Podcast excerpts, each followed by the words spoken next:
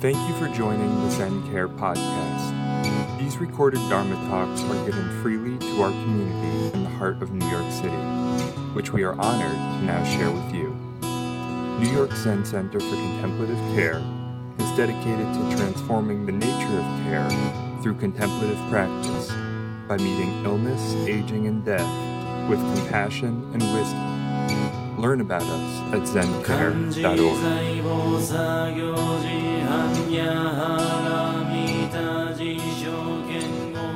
Mm. So great. Realizing the Tathagata's true meaning even when no one can hear you. To me, it's like so much about our attitude, about everything. The practice is just meeting things as they are, not how we wish them to be. So I always find our, you know, great effort to connect this wonder without our preferences, but really trying to find a common ground where we can see and hear each other is an amazing thing. A rare thing.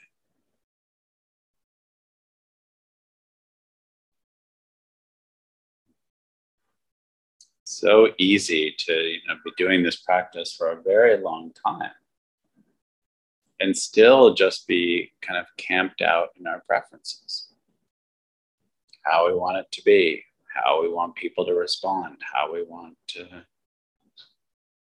fill in the blank.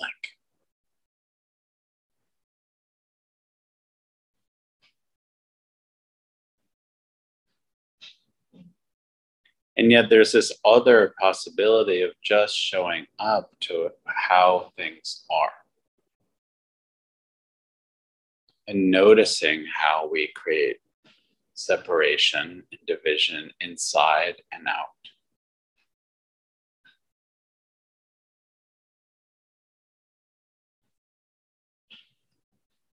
In the wars and invasions of this world, this world of coronavirus, world of mass shootings, world of the planet itself changing.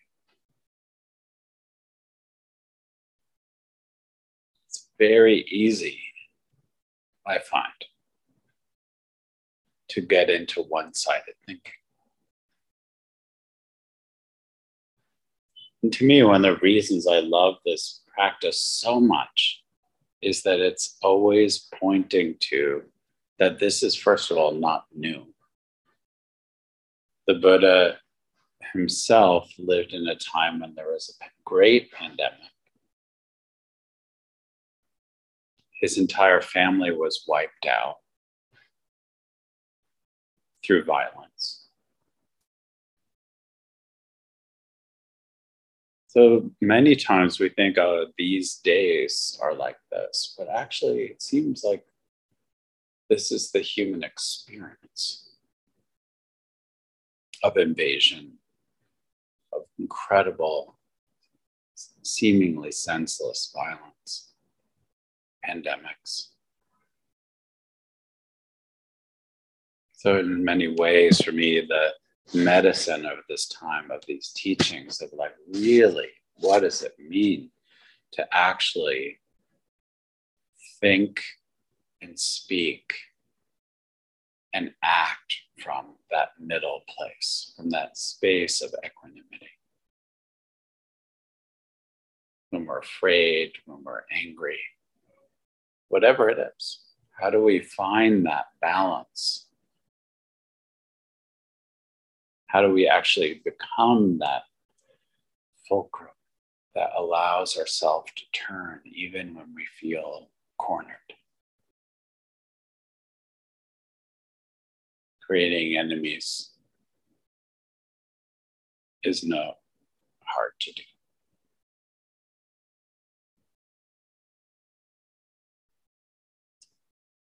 So we are making our way through our lineage, our lineage here. We're at the 28th ancestor. In the koan about Bodhidharma. The koan is the once the 27th ancestor, as you may recall, one of the first women in our lineage, Prajnatara. She asked, What among all things is formless? Bodhidharma said, Non arising is formless. Prajnatara said, What amongst all things is the greatest? And Bodhidharma said, True nature. Of all things is the greatest. That's the end of the koan. Right, Sean? Got it. It's this beautiful dialogue, and it's also, well, talk about it more, but it comes from a, a very specific time when actually Bodhidharma was a child. In Prajnatara, she was looking and being appreciated by the king of Koshi, who was Bodhidharma's father.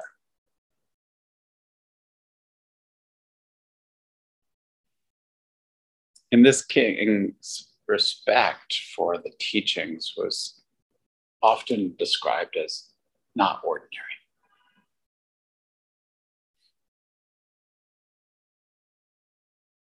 But to me, so in a way, I was thinking about just that phrase that uh, shows up in several different texts that his appreciation for the teachings was not ordinary. And what do we allow to be not ordinary?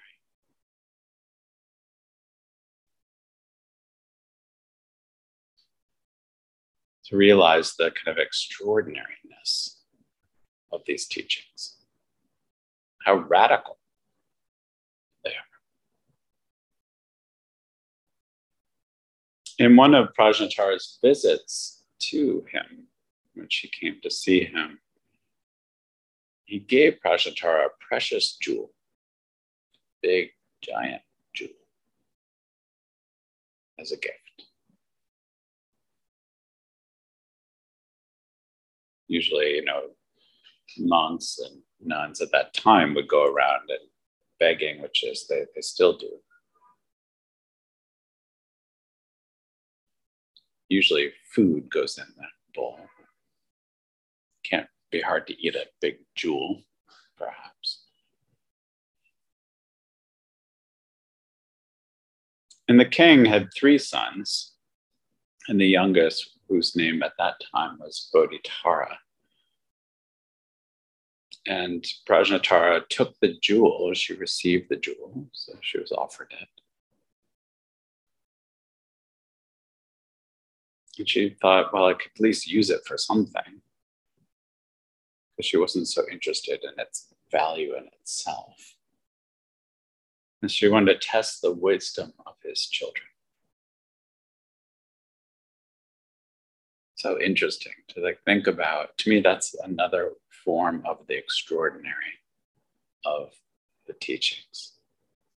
Like to get something that woo, fancy car or watch or whatever that is like, wait, how can I use this to actually wake people up? And so she held the jewel and said, Does anything compare with this jewel? The first of the sons, the oldest, and thought to be very wise, said, This jewel is the most precious of seven countries Um, unbelief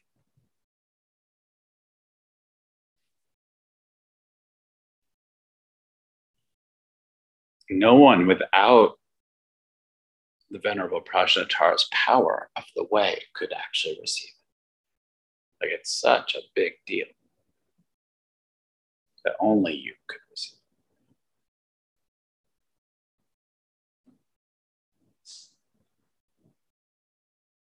It. And the other son echoed the same. And Prajnatara wasn't particularly impressed. Bodhitara said, This is just a worldly treasure and does not qualify as the best. I consider the treasure of the Dharma to be the best of the treasures.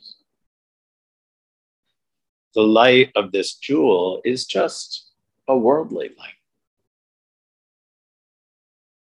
and still does not qualify as the best in any nation. I consider the light of wisdom to be the best of lights. This is the worldly brightness and still does not qualify as the best. I consider the brightness of mind to be the best of all brightnesses. The bright light of this jewel cannot illuminate itself.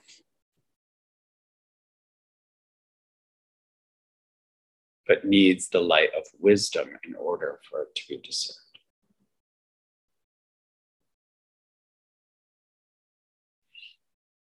Once you thoroughly discern it, you know it is a jewel.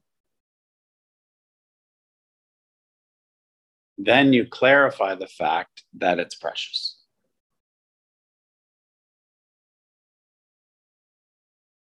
When you clarify the fact that it is precious,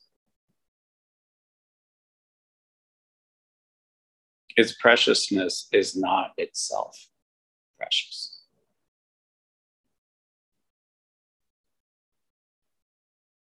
For then you understand that this jewel is not a jewel. The jewel not being a jewel is because it is necessary to use the jewel of wisdom.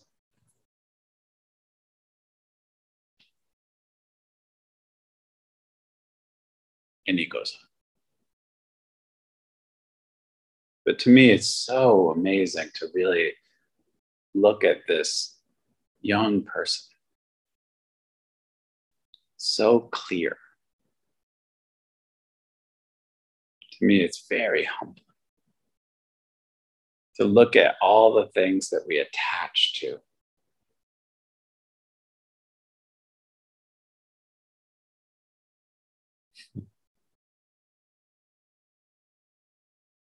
This way or that way, what is most important, what is not important and how much of that is often just related to our opinion or our fear or grasping.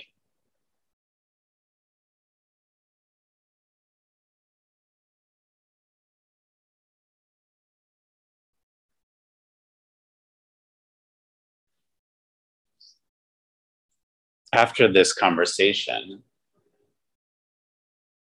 between Bodhidharma, Bodhitara at that time, and Prajnatara, she felt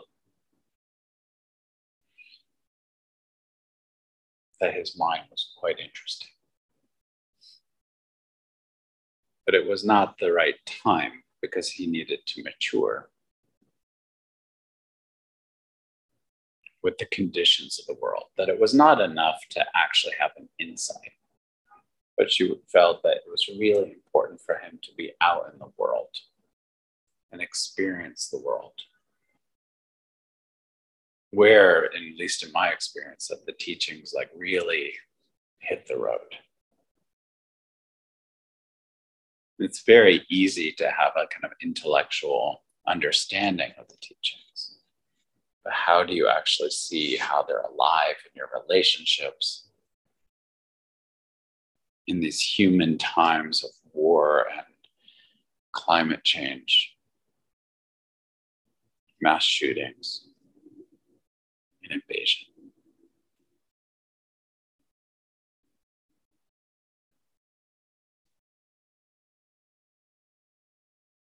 In these times that are just human times of sickness,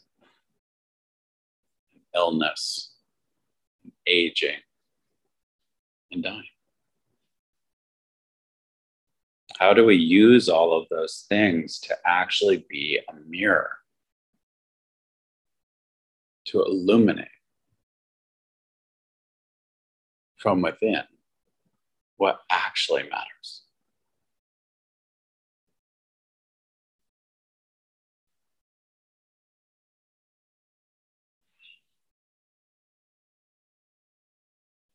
Some years later, of course, we don't know how many, Bodhitara's father died, and people were in deep grief because he was very beloved. And Bodhitara, in his grief, decided to enter samadhi in front of his father's body for seven days. So, using that time to actually really find truth. And after that time, on the seventh day, it became clear that he wanted to become a monk. And he asked Prajnatara, he found her.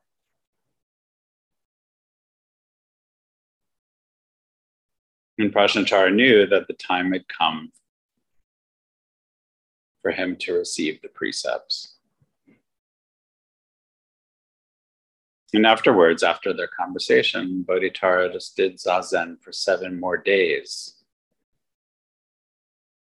just to keep clarifying.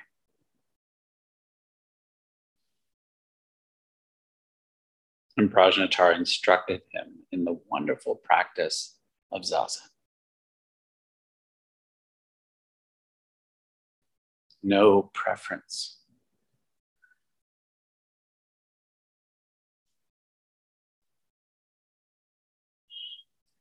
She said to him, You've now acquired everything there is to know about all things,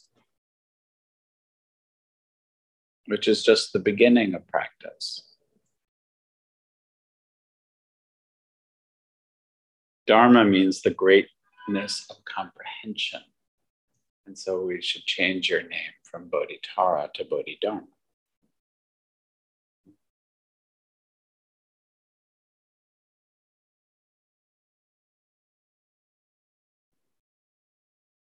So that very kind of beautiful shift.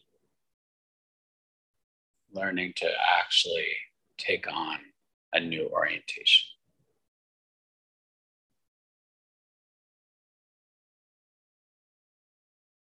Not because we want it, but because it's just what's happening.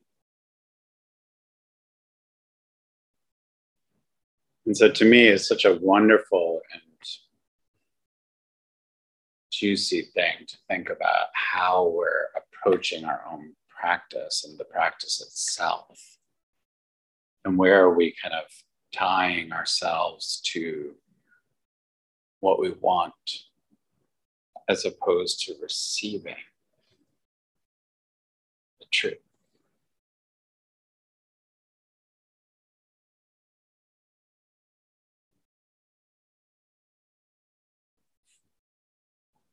To me, it takes constant humbling.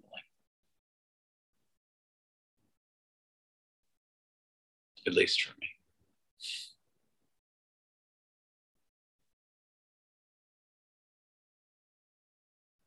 After he ordained, he asked Prajnatara, you know, what should I do for the Buddhist work? What do you recommend? And Prajnatara said, though you have received the Dharma, you should stay a while in southern India and wait until 67 years after my death and then go to China.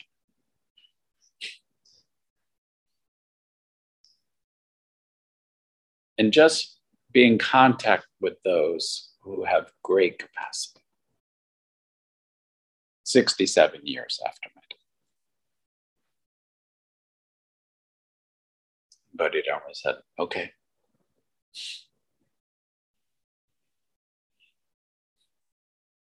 And this is always like to me such a fascinating, different orientation.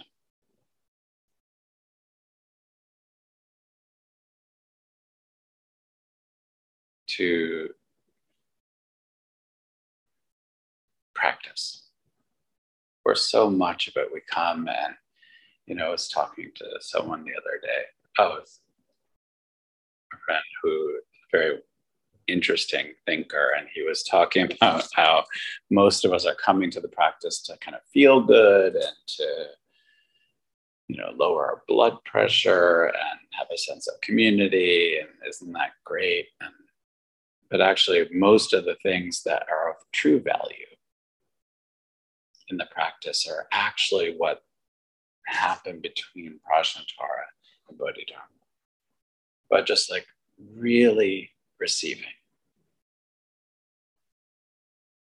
and not leading with our preferences, not leading with what we want. So humbling.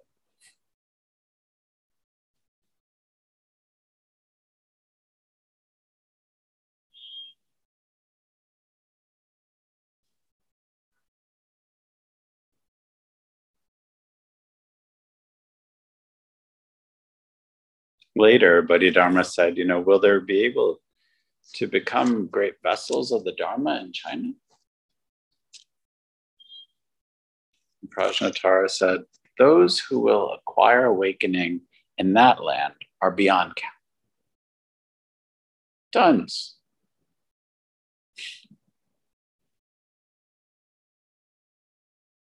There will always be difficulties, she said.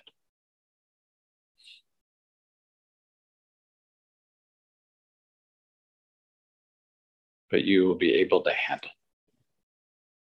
with the practice.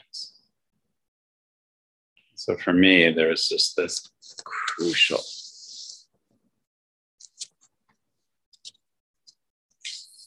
That if we really give ourselves to the practice, the human experience of illness, human experience of aging, human experience of our own dying and the dying of the world and the dying those beautiful children.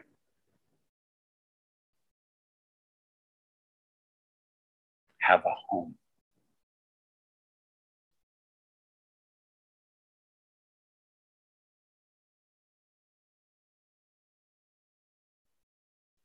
Keizan Zenji, who compiled this group of koans, ends each one with a little poem, and I want to close. And almost the same with each time. He says, Again, I have some humble words. Would you like to hear them?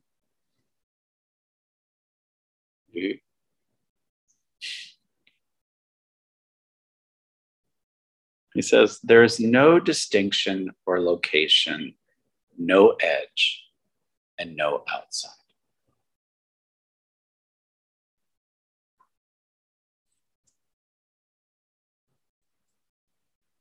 Imagine practicing with your whole heart and mind that there is no distinction or location,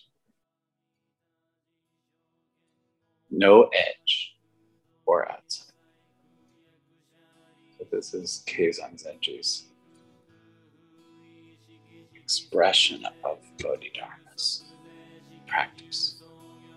No distinction or location. It's not the point no edge, and no outside.